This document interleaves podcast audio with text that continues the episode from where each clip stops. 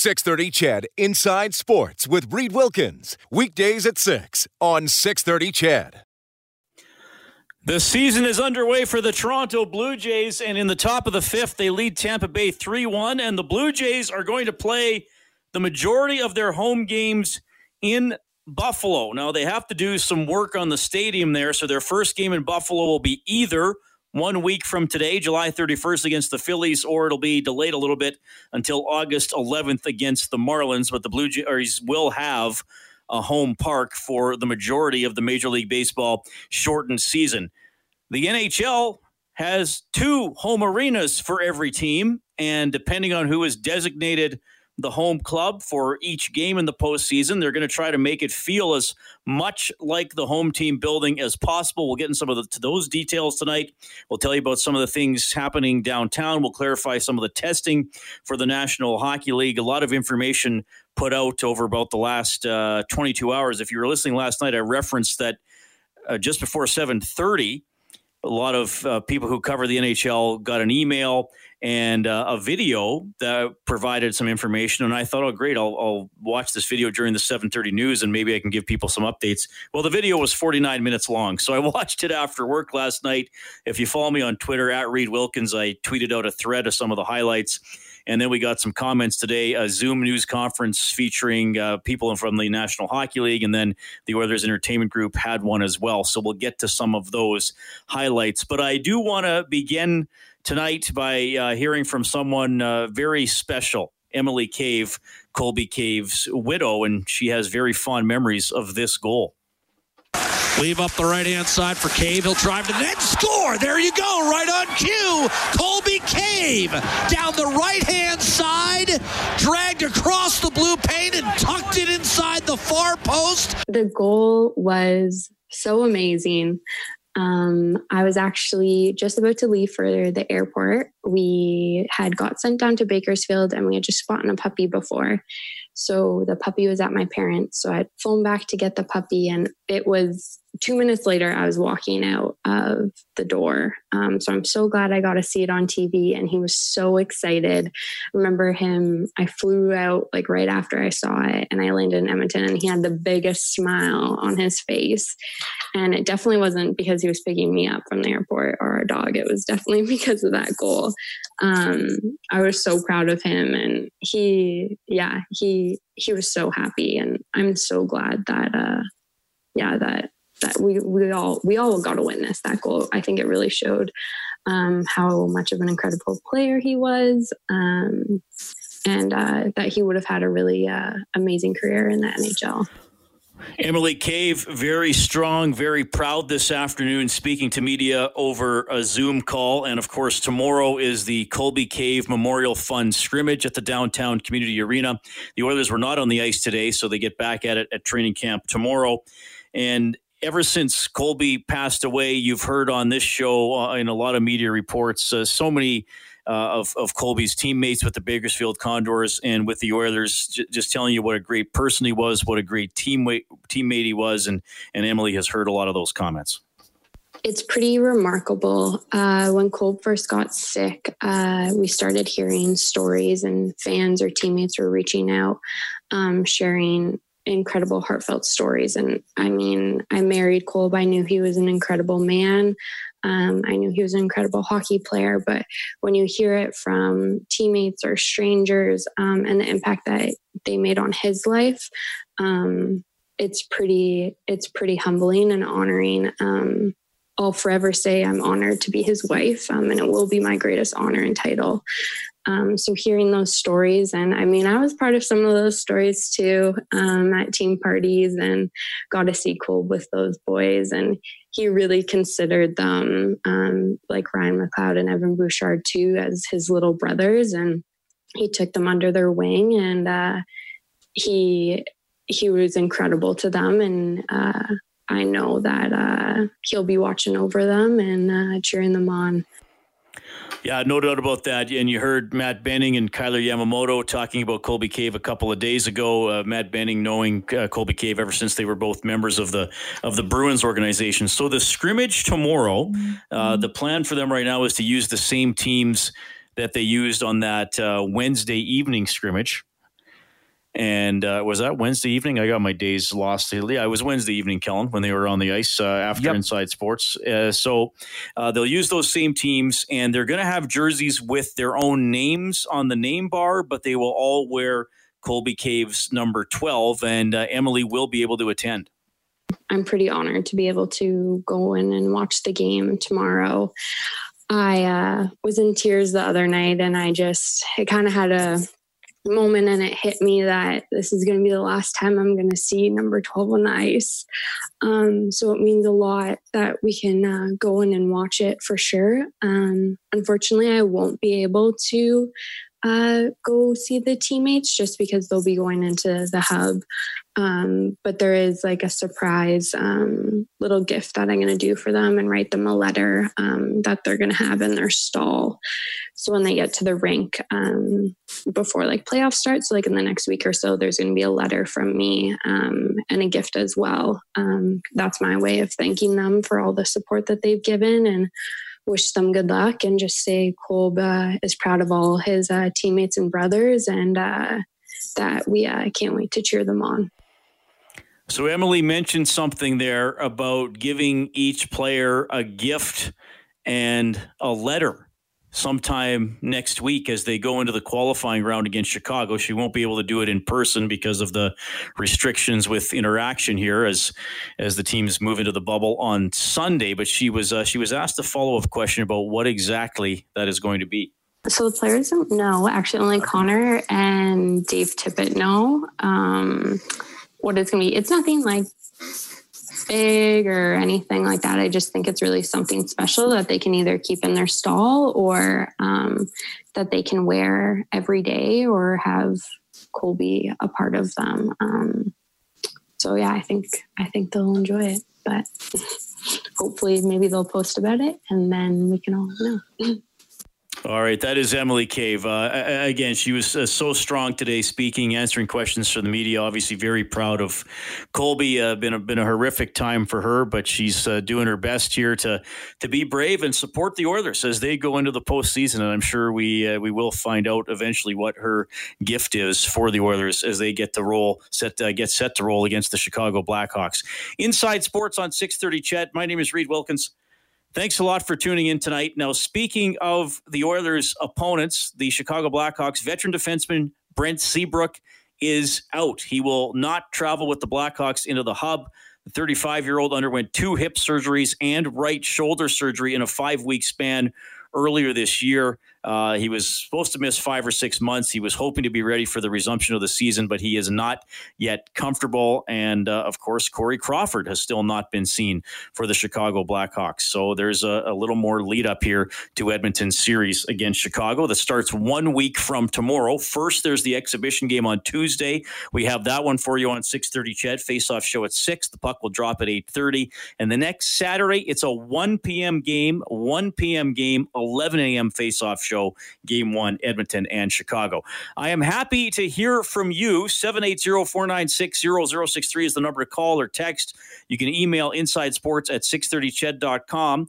Uh, a lot of uh, audio to go through today, and we have cut out the most significant clips from, well, a, a variety of people. Uh, some people with OEG, some people with the National Hockey League, as they are getting the hub ready getting the bubble ready, getting Rogers Place ready. If you saw any images last night or uh, in the last 24 hours in that uh, presentation put out by the National Hockey League, it looks like it's going to look pretty different. Uh, screens everywhere, a whole bunch more cameras that'll help you experience the game, and we will dive into some of those details when we get back.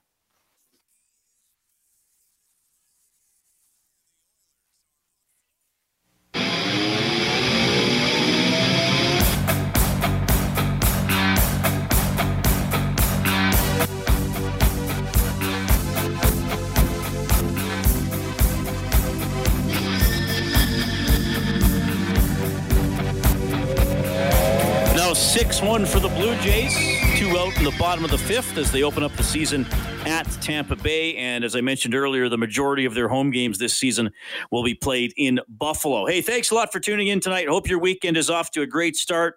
Really appreciate you spending some time with me tonight. Uh, a lot of hockey talk this evening about the Hub City and the bubble downtown and how the games are going to look. Uh, we're going to have John Shannon on the show a little bit later on. We will have uh, an interview with Brody Clark from the uh, Edmonton Stingers basketball team. They're in St. Catharines in a hub city environment there as it's the CEBL that they play in is just a seven team league. So they're going to have a round robin there and then playoffs, and that's how they're going to have their season and crown a champion this year. And, and if you haven't heard Brody before on the show, he is uh, an exceptional interview.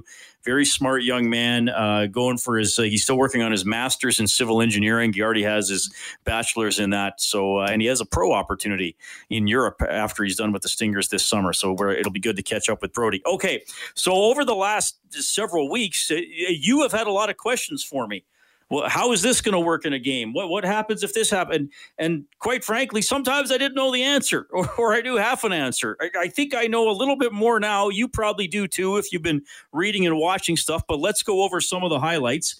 And w- I've been asked a lot about okay, the Oilers uh, get to stay in their own building, and the Leafs for that matter. So do they just get to camp out in their dressing room?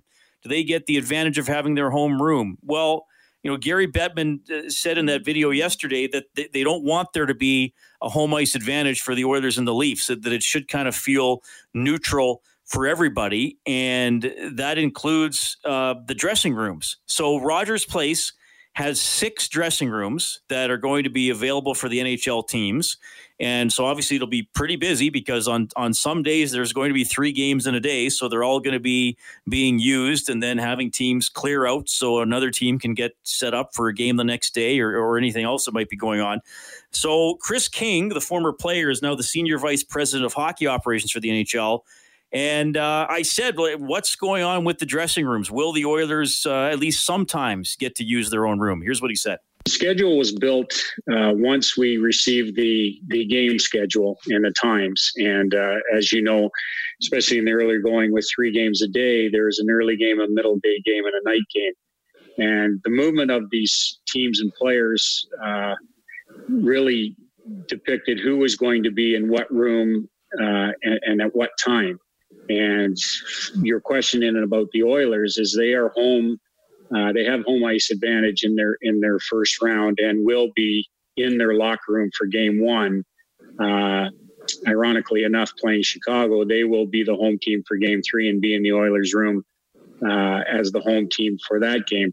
Uh, with teams moving in and out and games on different days, it really is dependent on the schedule and where the teams are and where they're coming from for movements is, is what is decided. We we also in Edmonton because of potential back-to-back games, and there are some scheduled. Uh, but is historically the home bench when you watch the Oilers game may not necessarily be the home bench, and it's uh, similar to uh, what we did in the World Cup, and the referees will, know who is the home team that day, but they may be actually on the historic visitors bench and be the home team. So it is all based on schedule and and game times and uh, uh, who is necessarily the home team in that uh, in that schedule. All right, so there are some details. So the Oilers will be in the Oilers dressing room for game one. Chicago is going to be in there for game three, and teams will be cycling through, and they'll be making adjustments on the fly. I'm, I'm sure as teams get eliminated, and then obviously it's going to be pared down as we move through the Stanley Cup playoffs. So a little bit of info there. Uh, so it's not as if the Oilers are totally kicked out of their own room, but but they're not the only team that, that's going to have it. And sometimes the Oilers might be the home team in a game, but not have their home dressing room. And Chris, we're like we're used to seeing the Oilers defend the net on our broadcast left in the first and third periods that might not always be the home team's net in the first and third as as we go through the tournament. So they, they have to adjust a lot of things, a lot of planning for this, but a little bit there on how the dressing rooms will work. Somebody just texted in Rogers with six dressing rooms. Know how many uh, the Leafs arena has? So what's it called? So they wrote in Air Canada. Is it it's Scotiabank Center now? Mm-hmm. Um, it is uh, four dressing rooms in Toronto. I, I, wrote down a lot of numbers last night as I was watching the video. And, and again, uh, if you want to check out my Twitter account from last night, I kind of did a thread with the stuff that I thought was was pretty major, and then we got more details today. Um, there will be 38 practices in uh, the qualifying round at the downtown community arena and 78 at Terwillegar, where they're using the four ice sheets. And everything at Terwillegar will be cordoned off to the public. So if NHL teams bust down there, it'll just be an extension of the bubble. They're they're going to go in their own entrance and they will be cordoned off from the public. So it's not as if just because they're going to a, an active rec center that they they're they might be passing the public or mingling or being asked for autographs or anything like that. That'll be an extension of the bubble, and so they'll have their own area at Terwillegar. So those are some some other little things as well. I, I thought this was really interesting uh, too. That goal so- goal songs, goal horns will be specific for each team. Pump up videos, replicated chants. Steve Mayer is the chief content officer for the NHL. And I said, Who decides when to play the chants? And, and will the visiting team get anything of theirs pumped in? When it is their home game, uh, we will lean towards, and I'm, I'm saying that lean towards um, their traditions and those sounds, those chants, those goal songs. I, I think the only thing that we might add is if there is a goal for an away team uh, based on the energy in, in the arena, we may be adding, and these are things that we're going to experiment with uh, once the teams get here, uh, goals, songs for other teams. So that'll feel a little neutral. But when it comes to their fans participating, we are going to take into account, you know, which team is is the home team. All right. More on the hub, the bubble, the game presentation. More of your questions. 780 496 0063. Feel free to call or text.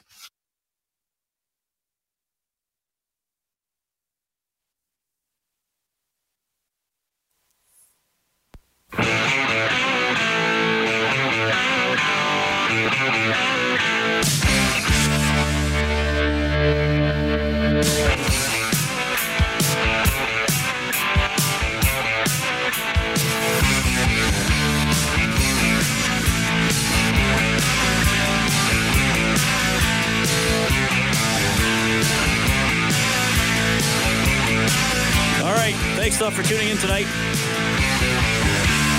780-496-0063.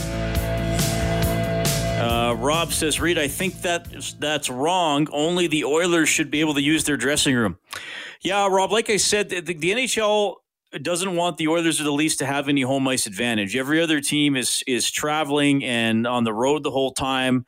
So the Oilers and the Leafs have to stay in the bubble in the hotels like everybody else and so they also have to adhere to a dressing room rotation. So they didn't want to say, okay, Oilers, you still get to use your dressing room, which is bigger and has a little more luxury than some of the other rooms. They said we're just going to make that room uh, a, a part of the rotation. So that's that's why they've that's why they've done that. Uh, Cowtown Bob says regarding the delay of the TV broadcast, I like to listen to Bob and Jack while my sound on the TV is turned down. Before the pause, most games, Bob and Jack were about a second ahead of the television. Will you guys be able to delay your broadcast so it's in sync with the TV? Well, here's what I know, Cowtown Bob. At the plan at the moment, anyway, is that uh, Jack Michaels and Bob Stauffer will call the games from uh, a meeting room at the 630 CHED Broadcasting Compound, the Corus Building, that has been turned into a temporary studio. And you may have seen some pictures of that on on 630 Ched's social media accounts throughout the week. And those are the same pictures I've seen because I have not been in the building since the uh, Easter weekend in April when I had to go in to pick something up. Haven't done a show there since I think April 7th. So yeah, I know that uh, I've heard that from other people in the past that that some people like to listen to the radio while the game's on TV, and we certainly do appreciate that. But the audio is is often off. Sometimes our radio audio is basically in real time, and a, and a TV broadcast might be a little bit of a, a delayed. I think a high definition s- signal has to be delayed because that's how it, it, it, goes out with the better quality. So now they're going to be calling the games on on the TV. So if that's going out simultaneously with with what they're seeing on the TV, it, it should be synced up. That's how. That's how I think of it. Um, but I guess we're going to find out on Tuesday. So so we'll see. Uh, Mick says, "Will the NHL be protecting the Oilers logo that's on the floor in the locker room?" Mick, the uh, Oilers logo is not on the floor in the new dressing room at Rogers Place. It is a huge lit logo in the ceiling. They they do not have the big logo in the carpet that you know a lot of times you're uh, told to avoid walking on when you go into a dressing room. So that is not an issue. The uh, Oilers logo in the locker room is in the ceiling of the dressing room, so nothing on the floor. So you don't have to worry about that. Ted says having the Oilers share their dressing room could be a good thing, be easier to recruit unrestricted free agents once they see how nice it is. Ted, that, that's a good point, and and that could figure into this. That uh, players are going to see Rogers Place, spend a lot of time there. They will uh, going to see Edmonton at a time of year when it's a lot more pleasant than it is in the winter when they often come here, and there aren't a lot of hours of daylight, and the temperature is uh, usually well below zero Celsius. Now, having said that, um, they aren't going to get a full Edmonton experience because they'll they'll have to stay inside the bubble. They they will have access to some restaurants and uh, food trucks and pop up restaurants downtown, and uh, I think they're getting the use of the landmark cinemas in, in City Center Mall, so they'll have some stuff to do. But but yeah, that's a fair point. Uh, I, I mean, seeing Edmonton, seeing Rogers Place, who knows? Maybe someday down the road, it helps with a free agent or two. Mossy says is the Tuesday game on TV. The exhibition game is televised. Yes, the game against the Flames is televised, and it's on 6:30. Ched, and we're doing all our normal coverage. In fact, our face-off shows will be even longer than usual. We usually do 90 minutes before a game. We're going to do at least two hours for every uh, postseason game, and we'll do two and a half hours for all the games that start at 8:30 on weeknights. And then uh, Rob and I are doing an overtime open line after every game. So that's all rolling along. 780-496-0063. Blue Jays now leading. Uh, just got to crane my neck a little bit here. 6 3 for the Blue Jays in the top of the sixth. So Tampa Bay got a couple back in uh, the fifth. Thanks a lot for tuning in tonight.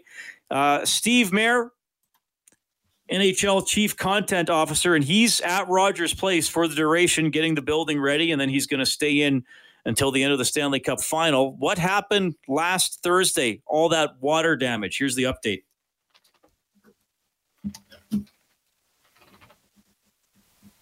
We, we had a, a bit of a scare for sure, uh, but uh, there are no issues at all. Everything has been repaired. Uh, the control room that had some significant damage has has uh, all the equipment that was damaged has been replaced. Uh, we've turned on the ribbon boards, the scoreboards, all of our data, all back to normal. No problems at all.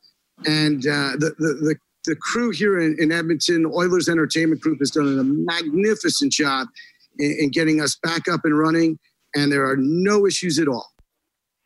Okay, so everything's fine with the water damage, and they said that the night it happened that it was fixable. One of the big questions for this is how do you keep the players healthy? How do you make sure that if there is a positive test, the, the players out of the environment right away? All that kind of stuff. Um, Dr. Willem Meeuwisse is the uh, chief medical director for the National Hockey League, and he gave these details today on testing. You know, when we started out on this whole endeavor, we, we said we were going to do two things. One was going to be that we were going to work with the local health authorities. And the second is that we did not want to embark on a strategy that was going to take away protective equipment or testing from vulnerable populations and healthcare workers. So, so as we built our strategy out, that was really front of mind for us. Um, and you know right from the from the from the fact that the commissioner thankfully delayed our decision of where we were going till we got to see where where the trends were going with this pandemic um, we were able to select two cities where we felt safe and and the disease was was uh, was in much better shape than many other jurisdictions that we might have originally looked at. Uh, so that's one that's one issue is in terms of the number of cases there would be in the area. And then secondly we contracted companies um, to do our testing, Dynalife in in uh, Edmonton and Life Labs in Toronto, that that we were assured had excess capacity. And even as the numbers have changed a bit in the last few weeks, um, we we know that the, the way we're doing the testing is using different staffing, different reagents, and a different testing platform or machinery than is being used for the public testing. So um, the quicker turnaround time and the availability of testing is not subtracting from from the publicly available testing. And in fact, in Edmonton's case, I, I know that they're even assisting with some of the provincial uh, lab activities uh, where the public testing is being done. And also in that video the NHL put out last night, there was a photograph of all the testing stations in Fort Hall. They have the capacity to do 900 tests a day.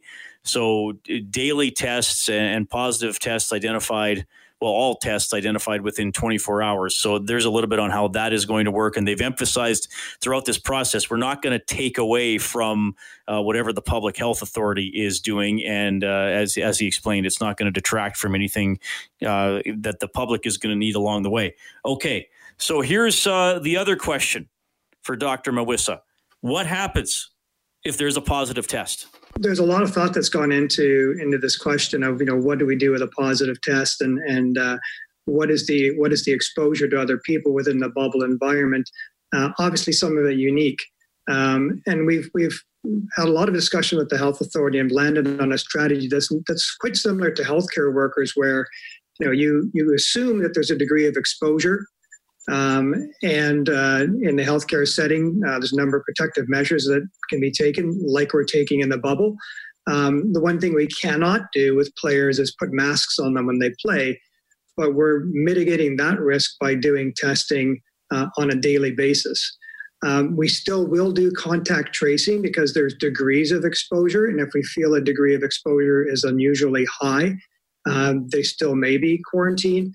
Uh, but at the end of the day, uh, this is a protocol that that has had a lot of involvement and input and sign off from the Players Association. So as a group, the players are comfortable with it, uh, and I think it will continue to be the case that you know if players are quite uncomfortable, that that they have the option not to participate. All right, so there's a little bit on on positive tests. I mean, clearly any any player who's who tests positive is is taken away from his teammates and, and all the team personnel. He talked a bit a little bit there about contact tracing. So if they're concerned about it, they could quarantine uh, players or personnel who they think might have been uh, you know, in a lot of contact with a positive player and, and be safe with them. But with the daily testing and the bubble, uh, they feel pretty confident that they can keep players healthy. And also today, Gary Bettman and uh, and Steve Mayer were talking about the bubble. They were they were asked about the possibility of someone who doesn't belong in the bubble getting in. They were asked about a, a, a player or some naughty team personnel uh, sneaking out of the bubble. Uh, and here's what they had to say about the integrity of the bubble. Somebody sneaking into the bubble will not be welcome. Uh, and I say that in the most understated terms. And by the same token, uh, we had an internal conference call with our teams, which we subsequently made public. Um, we, we've made it clear we don't expect any of our personnel, and I don't believe it will happen, to try and sneak out of the bubble. So we, we, we think this is an impenetrable barrier from both sides. People who are in the bubble shouldn't be leaving it, and people who aren't in the bubble shouldn't be coming into it. If anybody, if anybody wants to decide to try to get out of the bubble, uh, the penalties are, are, are extremely severe, and they're on the next planes home, and they're certainly not able to come back into the bubble. So, in other words, don't mess with the bubble. We should get T-shirts made up that say that. Do not mess with the bubble. But I, I think Bettman and Mayer were pretty clear. And look, the the players uh, know what life is going to be like. Uh, I mentioned some of the restaurant and entertainment options that the the players might have downtown. It's not going to be quite like being on a road trip and getting to go out and experience nightlife and all those types of things, but uh, there will be things for them to do.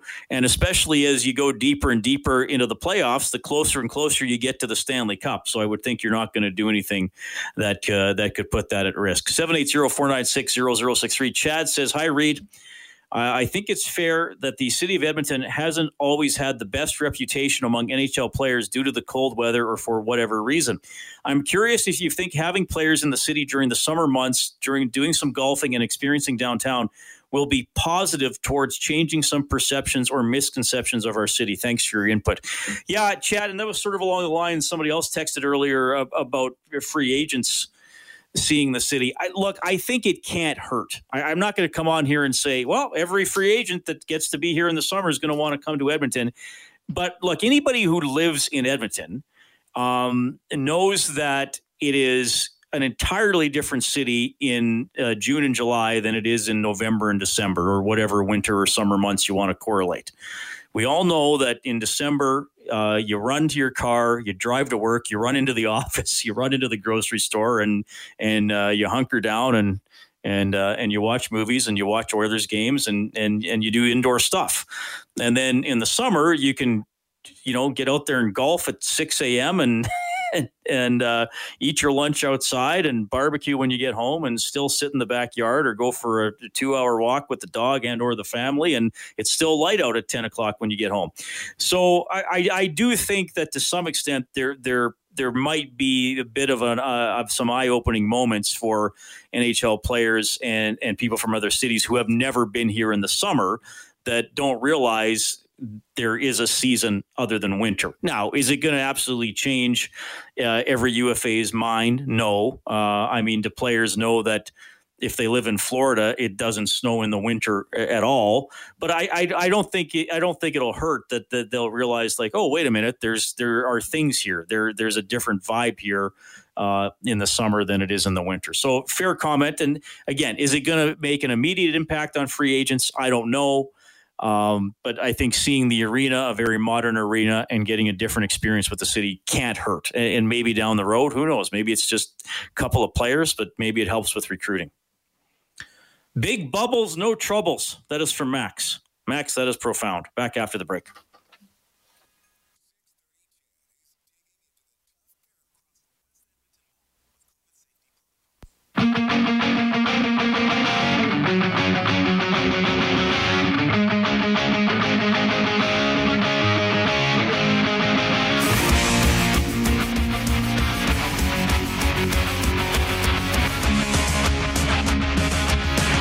Leon Draisaitl, Art Ross Trophy winner, finalist for the Hart, finalist for the Ted Lindsay.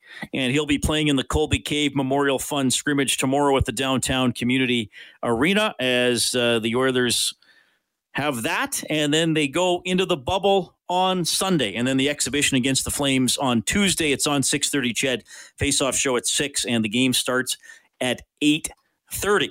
Okay, 780-496-0063 to call or text. Uh, hope I've been able to uh, answer some of your questions coming in today on the text line. I want to get to a couple other clips here. Then we have John Shannon coming up between 7 and 7.30. And, and by the way, if you have any questions, John always has such a unique perspective on the broadcasting angle too and television presentation. So if you have any questions for John, don't hesitate to send those in. All right. So uh, I want to get to this. Uh, Steve Mayer, the chief content officer for the NHL, Stu Ballantyne with OEG. He's the senior vice president of operations for Rogers Place they were asked, and, and they were asked this because there's, if you've been downtown, maybe you've seen this, that there, there is fencing going up to keep players kind of corralled and separated from the public. So they were asked today, well, what does that mean for downtown access for Edmontonians? Obviously, we've put um, fences up, physical fences, uh, from the Sutton Hotel, the Delta Hotel, uh, Delta Suites, JW Marriott, and to Rogers Arena. Um, within those perimeters, we've given access, and, and it's really well thought out for those who are outside the bubble, working downtown, trying to live downtown, to have access around our fenced in areas. And um, great compliments to uh, the Edmonton Police Department and all of those uh, from the mayor's office that have given us um, you know the, the security and the personnel to be able to do what we need to do to protect our bubble but also allow edmontonians to, to freely be able to move and do their job and, and live downtown.